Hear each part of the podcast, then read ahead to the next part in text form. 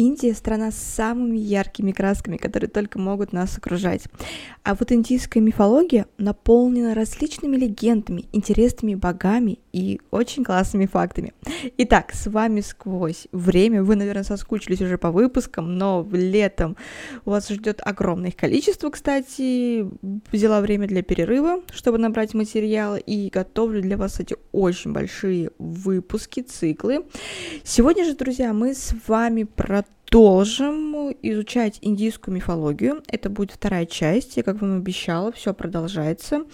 А, хочу сразу сказать спасибо, что подписываетесь, у вас прям огромное уже такое количество. Спасибо, что смотрите.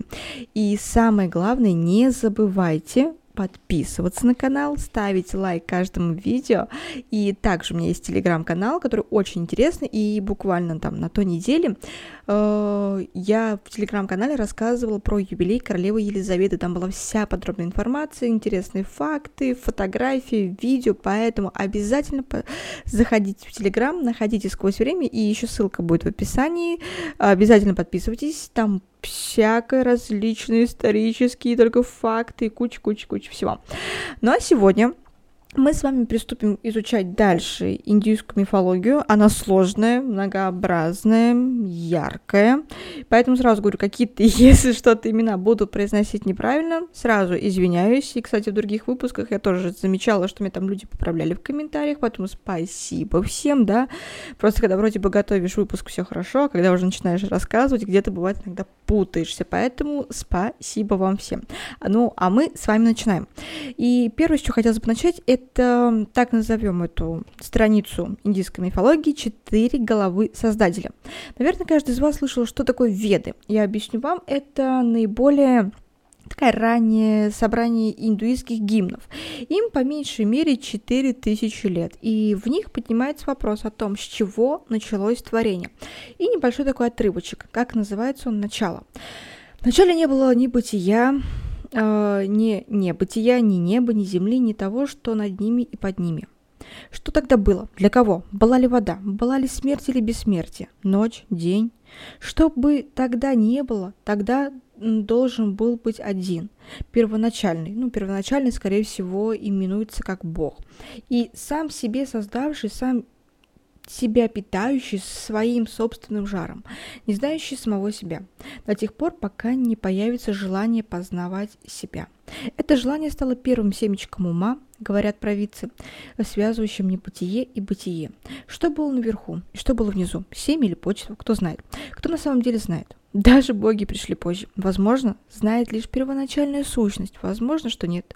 Регвенда Самхита, откуда был взят данный кусок. И считается, что веды не были написаны людьми а, и являются кладезем такой вневременной мудрости.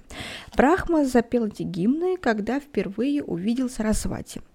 А, людям их передавали провидцы, риши, провидцы, которые сидели вокруг Брахмы, услышали четыре собрания ведийских мантр, исходивших из его четырех голов. Эти собрания, их еще называют самхиты, э, стали называться Ригведа, Самоведа, Яджурведа и Адхарваведа. И, и из этих четырех Ригведа Самхиты считается наиболее точной и наиболее, наверное, ясной.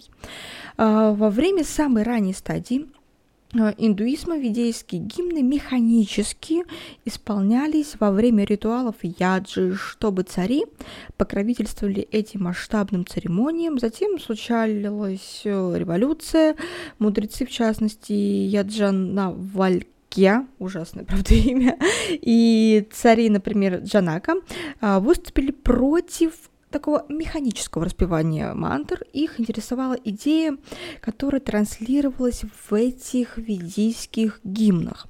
В результате, спустя тысячу лет, после того, как были записаны веды, появились Упанишады. Эти тексты также называются Веданта, и самая суть ведийской всей этой мудрости. В них утверждается, что во время творения первоначальное существо Пуруша там раздел – Касаемо всего этого разделения, смотрите, небольшое такое отступление, пример приведу. А, Вначале был один Пуруша, одинокий, испуганный, желающий понять, от чего ему одиноко и страшно. Если одиночество и страх также могут быть общество и удовольствие. Исполненный беспокойствия Пуруша разделился. И отделившаяся часть Пуруши называется пракрити. Они дополняют друг друга, и в обиходных терминах Пуруша переводится как мужчина, но а прак сейчас, пракрити а, переводится как природа. И кроме того, Пуруша может означать культуру, а пракрити может быть даже женщина. Опять же, это антология, которая всегда есть, например, то же самое, что мы понимаем как инь и янь, мужское там, и женское.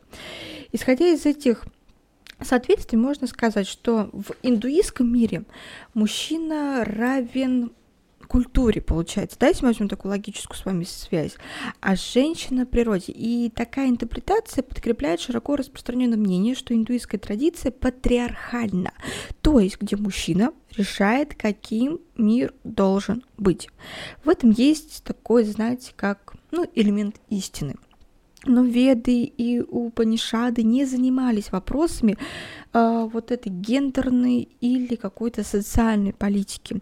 Идеи этих писаний, они, по сути дела, метафизичны, поскольку таковые были настроения в то время, и биологические символы были ну, как это происходит, инструментами, по большей частности, чтобы объяснить какие-то сложные идеи, например, как и почему возник мир. И в приведенном отрывке говорится не о разделении такого андрогинного существа на, вот знаете, как мужчину и женщину. Это разделение, по сути, на субъект и объект. Субъект – это существо, которое обладает чем? Сознанием. Тот, кто чувствует. Объект – это стимулирующая среда, то, что ощущается. И субъект – это Пуруша, объект – это Прокрити. И Пуруша – это душа, а Прокрити – это ум и материя. Пруш — это внутренняя реальность, не имеющая пола, имени или формы, а прокрытие — это внешняя реальность, где есть пол, имена и формы. И Пруш, он статичен и неизменен, он не подтвержден влиянию времени и пространства. Это то, что делает его тело ну, живым. И прокрытие беспокойно и постоянно меняется. Она следствие истории, географии. Это то, в чем заключена душа. Пруша совершенен, поскольку не принадлежит этому миру. Определить его можно только через отрицание нети, нети, то не то и не то. Вот. И прокрытие — это все в этом мире, поэтому она не может быть совершенной и определяется через утверждение ити-ити, и это, и вот это. То, что Пуруша и прокрытие появляются после как, э, того, как двуполое существо разделилось, указывает на то, что ни Пурушу не создавал Прокрити, ни Прокрити не создавала Пурушу. То есть они вышли как бы одинаково идет здесь разговор. А, Пурушу нужен Прокрити, а Прокрити нужен Пурушу. И чтобы объяснить довольно сложную концепцию Пурушу и Прокрити и их такую ну, двустороннего взаимодействия Риши искали подходящие метафоры в природе. Среди животных, растений, минералов. И ни один пример не способен проиллюстрировать эту идею полностью, но они могут указать уму направление мысли. Риши понимали, что как нельзя объяснить природу Пурушу, не сравнивая и не противоставляя его прокрытие. Так нельзя Э, объяснить, что такое северное направление, не упоминая о южном направлении, растолковать природу левой стороны, не упоминая о правой или природу мужчины, не упоминая о женщине. Исследуя этой аналогии, э, можно сказать, что Север, правая сторона и все вещи, имеющие мужскую природу, соотносятся с Пурушей, в то время как юг, левая сторона и все вещи, имеющие женскую природу, с Пракрити. И левая сторона, она соотносится с Пракрити, потому что слева бьется сердце, в то время как с правой стороны все тихо, поэтому ее связывают с Пурушей. И север, где неподвижно сияет полярная звезда, лучше всего подходит в качестве метафоры души юг, э, души, а юг его противоположностью символизирует материю, правда, это очень же красиво. И, следовательно, неизменные элементы природы, такие как э, дерево баньяна, череп черепаха и горы стали символами души, и быстро меняющиеся элементы, такие как банан, извивающийся, меняющий кожу змея, текущие реки, стали символами материи. И причина того, что мужские объекты были выбраны для существа, обладающего сознанием, и женские для безличной окружающей среды, кроется в тантре. А, в отличие от веданты, которые разработали эрудированные жрецы-ученые, тантра была придумана обычными людьми. Обе дисциплины уходят корнями в Веды, но одна из них работает с трансцендентальными понятиями, такими как душа, а вторая сосредоточена на вопросах более земных и насущных, такие как биология, астрономия, химия, арифметика – и обе оказали значительное влияние друг на друга. А, наблюдение биологических процессов с целью объяснить абстрактные метафизические понятия – самый яркий тому пример. Если говорить о тантрическом понимании человеческой физиологии, э, то все живые организмы обладают семенем, которое дает им возможность производить потомство. Вот. Однако человеческие особи мужского пола владеют особой свободой выбора. Именно поэтому мужчина является идеальным существом, способным выбирать. Женщина стала символом такой безличной природы, скованной воли времени. Вот. И таким образом цвет семени белый стал символом души внутри тела, а красный цветом внешней материи. Спустя тысячу лет после сложения Панишат произошла еще одна революция. А, мировоззрение людей стало более теистическим, как и механические ритуалы ранней эпохи, размышления Панишат не удовлетворяли эмоциональных потребностей общества. И начались поиски божественности, которая не была просто абстрактной силой, а, призываемой во время яджи, или абстрактной идеей, которая описывалась метафизическими терминами терминами, извиняюсь, и искали определенную божественность, которая была бы воплощением и личности, которая могла бы ответить на какие-то там человеческие мольбы человеческими понятиями, то есть простым языком, грубо говоря.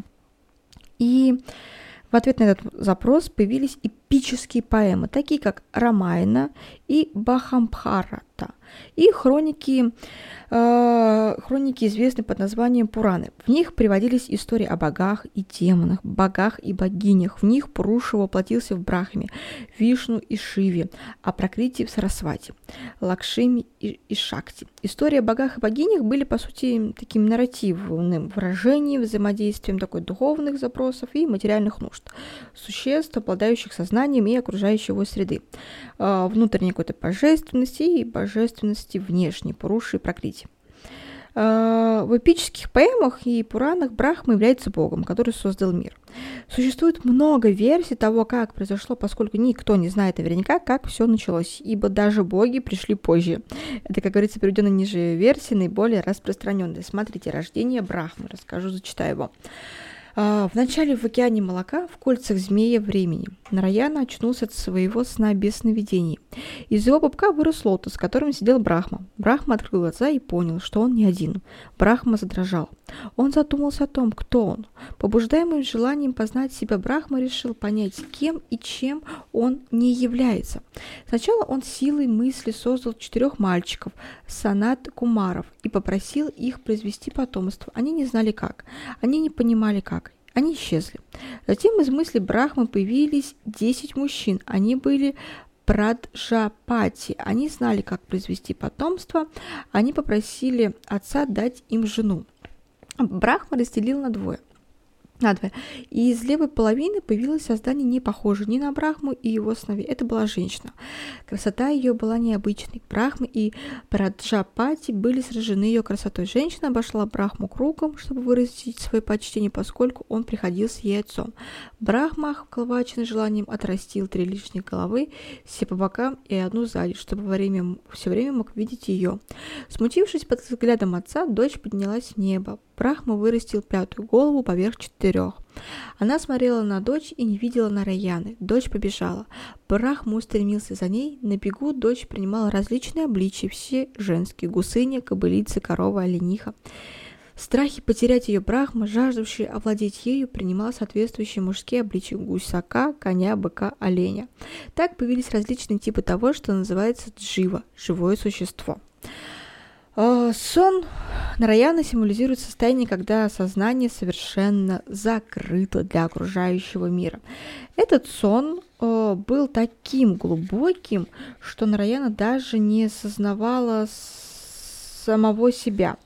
Это есть паралия, небытие времени до разделения на Пурушу и Прокрити нет ни наблюдателя, ни наблюдаемого, нет э, ни форм, ни имен, пространство схлопывается, И жизнь, как только, это только бесформенная, безымянная, беспорядочная масса океан молока. Время нелинейно, прошлое, настоящее, будущее отражаются друг в друге, змей времени свивается в, э, свивается в кольца и а не скользит. Нараяность чистейшая из возможных форм Пуруши. Это сознание не загрязненное, не испорченное, не изнуренные, не замутненные пробуждением, не замутненное. И пробуждение Нарьяны, цветущий лотос, рождение Брахмы его сыновей – это различные стадии искажения сознания. Желание познать себя – это импульс, ведущий к процессу искажения. Искажение дает рождение Брахме, интеллекту, ведущий к э, интеллекту, который способен отличить я от того, чем я не является, от ума и материи. Желание Брахмы иметь детей – это желание сознания плодотворно взаимодействовать с миром. А, конечная цель которого – познание себя. Первых э, четырех сыновей Брахма зовут дерев... Э, древними, то есть санаткумарами, потому что они увидели свет до появления органов чувств. А, без органов чувств ум не может понять материальный мир. Ум не возмущенный чувственным сознанием, воздействиями а, чист, поэтому рожденные из ума сыновья Брахмы описываются как невинные, неполовозрелые мальчики. У такого ума нет желания действовать. Он не способен произвести детей и, отвести, и ответить на вопросы Брахмы. Брахма понимает, что для плодотворного взаимодействия с миром ему необходимы каналы, по которым будут передаваться внешние импульсы и транслироваться действия. В результате рождения десяти его сыновей э, Праджапати, пять из которых представляют пять органов чувств, а другие пять органы действий. И после рождения Праджапати Брахма осознает мир вокруг, который является богиней. Это осознание принимает форму такого сексуального возбуждения. И в отличие от первых четырех сыновей Брахмы, э, Праджапати, полвозрелой, богини существует даже во время э, Пралаи. Но никто не смотрит на нее, потому что все чувства бездействуют. Это богиня, за которой никто не наблюдает. Зовется йога Нидра, та, которая существует во времени безмятежного сна Бога. Когда Нараяна просыпается, расцветает лотос и Брахма открывает глаза, чувства оживают.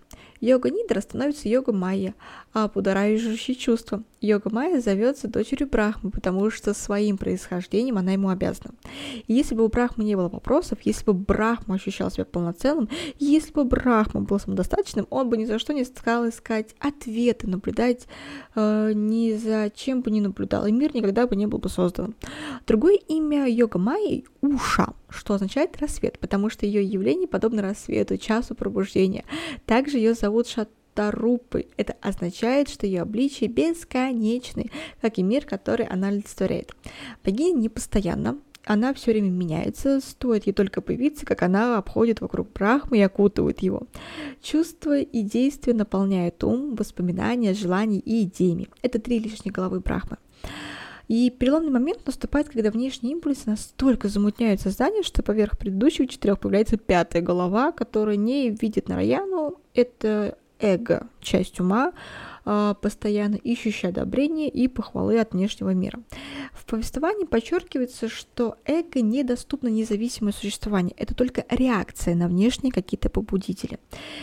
Эго уводит Брахму а, от понимания своей истинной природы, Нараяны. И подстрекаемый эго Брахма желает овладеть богиней, контролировать ее. Она принимает множество обличий в соответствии со своей природой и ускользает точно вода из скважины, из сжатой ладони. Чтобы не упустить ее, Брахма тоже меняет форму. Когда она становится гусыней, он становится гусаком. И когда она становится коровой, он становится быком. Брахма, по сути, теряет свою идентичность, он подстраивается под что? Под внешний мир. И погоня продолжается, и Брахма забывает, для чего изначально он создавал мир. Желанием понять себя уступает место борьбе за, по сути, самосохранение, за размножение, самоактуализацию. Слово чит обозначает формирующее сознание – и оно связывает ум с душой, мана с атмой и пракра и пракрити с пурушей. Нараяма – это парама атма, э, незамутненное сознание Бога. Взаимодействие с миром, с богиней замутняют читу и производят воспоминания, желания, идеи и в особенности эго. Этот процесс помутнения олицетворяет вырастающие головы Брахмы. Э, пятиголовый Брахма – это Джива Атма – замутненное сознание, непосветленное невежественным подчинением э, эго Дживы. Поющий веды четырехголовый Брахма – это замутненное сознание, просветленное мудрой, ведомой душой Дживы.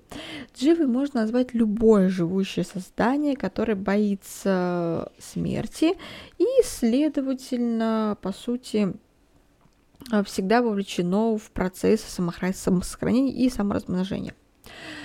И джива содержит дживу атму, активно реагирует на окружающую среду и внутри нее вовлечена в бесконечный поиск смысла жизни и борьбу за выживание. Если изначальное, незамутненное состояние парама атма одинаково для всех джив, то различные искажения сознания приводят к разным личностным, личностям разных джив. Искажение может увеличиваться и уменьшаться в зависимости от того, как джива реагирует на внешние раздражители. И в теории каждая джива потенциально способна очистить свое замутненное сознание читы, и тогда джива атма станет парама атмой. Эта способность провоцирует тоску по изначально незамутненному сознанию, точнее состоянию. И из-за нее Джива не может обрести покой, желая совершенства изначального покоя, сна без сновидений. И Брахма, дедушка всех Джив, а, его сыновья женились на разных формах шатарупы, и вместе они дали жизнь разным типам Джив.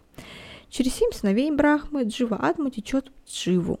Из лона их жен вышли различные типы плоти, и в следующем повествовании у змеи и орлов отец один и тот же – Кашьяпа, и, следовательно, у всех у них замутненное сознание чита – Поскольку, у ма- э, поскольку матери у них разные, змеи скользят по земле, а орлы парят в небе. Эта разница внешняя, выражена только в плоти. Эти, это различие позволяет им по-разному взаимодействовать с природой. Итак, внуки Брахмы из мысли Брахмы вышли семь провидцев Сапа Риши. У одного из семени был сын по имени Кашьяпа. У Кашьяпа было много жен. От Аиди у Кашьяпа родились Девы, от Дити родились Аусуры, от Вината родился Гаруда, орел, и от Кадру родились Наги, змеи. Кашьяпа также был отцом Ману, от которого пошли люди Манавы. Вайшраны, как и Кашьяпа, тоже был внуком Брахмы. От него пошли расы Ракшат, Ракшасов и Якши, злых и добрых лесных духов. А, все дживы, смотрите, они рассеяны по трем мирам. Земле, космическим просторам и подземным царством. Все они расположены под обиталищем Брахмы, Сатья, Локой, э, царством истины. Итак, девы живут в Амаравати, городе расположен над небесным, то есть в космическом царстве Сварга, где их развлекают танцующие Цепсар и музыканты Гадхарвары. Асуры и Наги, которые их часто называют демонами-змеями, живут в Хиран-Япуре и Пхогавати, городах, расположенных под землей в царстве Патала. Манавы живут на земле, а в Плулоке наряду с растениями и животными и какими-то дикими лесными духами, такими как Якши и Ракшасы. Когда монары Манавы здесь умирают, они отправляются в землю предков, Питеру Локу, и остаются там до тех пор, пока им снова не приходится, приходит время рождаться. И эти три мира соответствуют трем мирам, в которых каждое существо пребывает одновременно. Для каждой личности есть три объективных мира. Личный мир, общественный и мир природы. Также есть три, ну, таких, по сути дела, субъективных мира. Это видимый мир, воспринимаемый чувствами воображаемый мир мечтаний и подсознательный мир желаний, воспоминаний и условностей. Субъективный или объективный каждый мир побуждает живу к действию. Примечательно, что Брахма никогда не создавал эти три мира. Никогда. Запоминаем. Он только населяет их дживами. Бог может наблюдать за миром, упорядочивать его, но физически он никогда его не создает. Даже Упанишады допускают существование прокрити, когда утверждают, что прокрити появляется после того, как Пруша разделяется. По сути своей два есть одно, две стороны одного и того же. Пуруша никогда не создавал прокрити, например. Оба существуют извечно и вместе, и творение есть осознание различий. И таким образом Джива никогда не творит мир. Она просто осознает, что он есть. И, следовательно, цель жизни, чтобы не менять то, что ты не создал, а также на в том, чтобы исследовать этот мир, проживать его, понимать его и таким образом открывать истину о самом себе. из всех джив э, самым замутненным сознанием Чита обладает Асуры, а самым чистым это Девы. И поэтому считается, что Девы живут в царстве наиболее близко к какому-то такому обители Брахмы, а Асуры в более от него далеком. И если дальше говорить о епине замутненности, осознанием чита, то Ракши и Манавы по этому признаку находятся где-то между асурами и девами. И по причине этого Ракши и Манавы не живут ни под землей, ни на небесах. Их мир, он находится посередине, на земле. Это подтверждает следующая история. Послушайте. Итак, привратники Вишну. Четыре Санаткумара захотели выразить свое почтение Богу, который обитает в Вайкунхте в форме Вишну. Когда они прибыли в Вайкунхту, а, привратники Джай и Виджай не позволили им войти, поскольку Вишну спал. Мудрецы решили подождать. Спустя некоторое время они снова подошли к воротам, и снова привратники не позвали, не позволили им войти, потому что Господь все еще спит, сказали они. То же самое повторилось и на третий раз. Оскорбленные в своих чувствах мудрецы прокляли привратников. Раз вы три раза не позвали нам увидеть Бога, пусть вы три раза испытаете рождение, пусть вы три раза изведаете смерть, пусть вы узнаете, что такое быть вдали от Бога на протяжении трех жизней.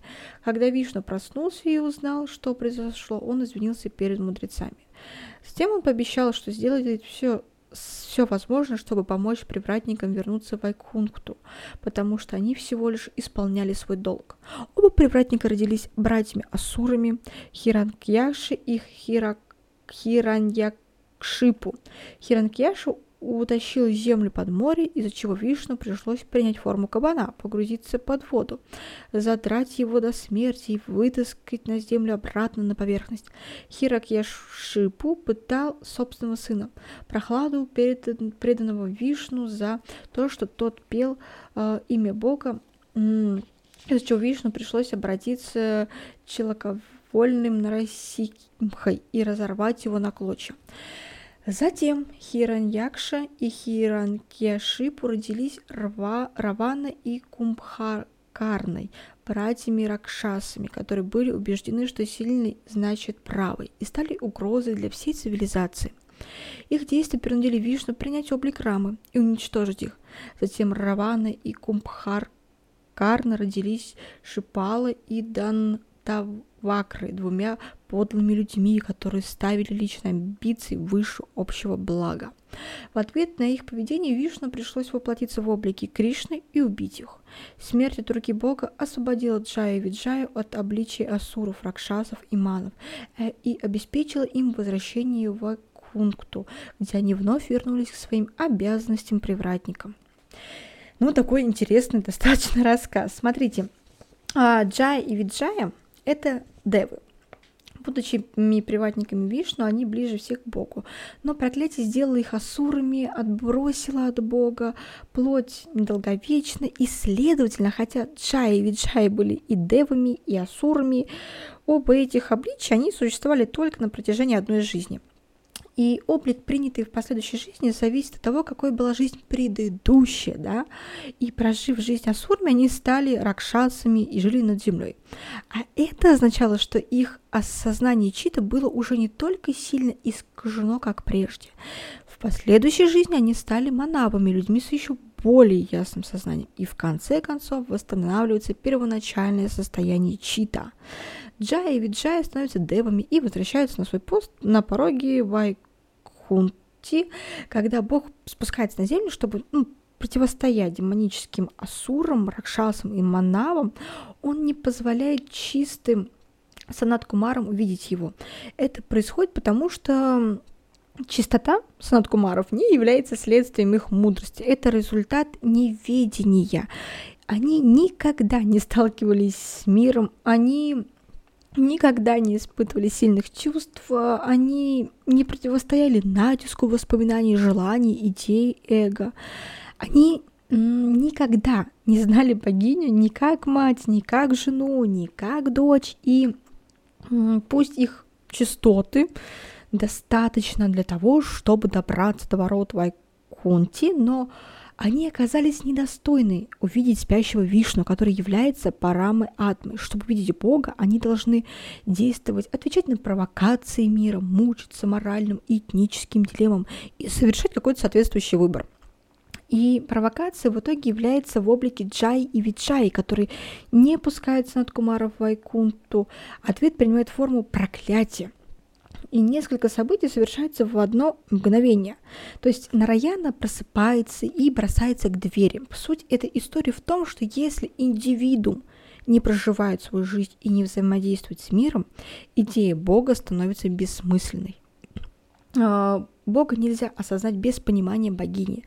Когда срок проклятия истек, Джай и Виджай вернулись на свой пост привратников в Айкунте, и... но они стоят перед дверью, не за ней – они наводят, это наводит на мысль, что в их сознании еще стоит, стоит устранить некоторые искажения, прежде чем они видят Бога.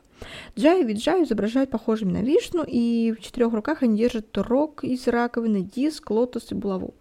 И, кроме того, у них есть клыки, напоминание об их демонических деяниях и такой вот остаточный элемент искажения в их душах. А, девы могут быть ближе всех к Богу, но они не Бог, так как у демонов, людей, их э, сознание чьи-то замутнено без каким-то там беспокойством. Они также ищут э, безмятежности, парамы, атмы. Еще небольшой такой расскажу вам момент. Смотрите, такой рассказ. Девы, которые живут над землей и звездами в небесном городе Амаравати, были несчастны. А суры, которые живы, живут под землей в золотом городе Хираньяпури, были несчастны. Не были счастливы манавы, люди, которые живут на земле под небом и звездами. Именно поэтому все трое пошли к своему деду Брахме. Глядя на их несчастные лица, Брахма сказал «Да». Что есть, э, что это значило? Никто не знал. Девы решили, что это означало дамьята, то есть контроль, регулирование. Им нужно держать в узде свою жасту, удовольствие, если они хотят быть счастливыми. А суры решили, что это значит дая, то есть сострадание. Если они хотят быть счастливыми, то им нужно держать в узде желание завладеть всеми тремя мирами. Манавы решили, что это означало данта, что, то есть щедрость. И если не хотят быть счастливыми, нужно держать в узде с э, корректность и жадность. И концепции разных типов джив, э, которые населяют разные типы, это попытка репрезентации многомерной природы бытия. Не двух одинаковых существ, не двух э, одинаковых растений, не одинаковых животных, не одинаковых мужчин или одинаковых женщин. Каждое создание воспринимает мир по-своему. Каждая джива уникальна. То есть у, суть у всех одна. Брахма, сидящая в лотосе, это что растет из пупка Вишну и ищущий ответы во всех трех мирах, эта идея заключена в ведийской формуле Амхам Брахмасма. Вот такой сегодня у нас был философский, даже мне кажется, выпуск, да.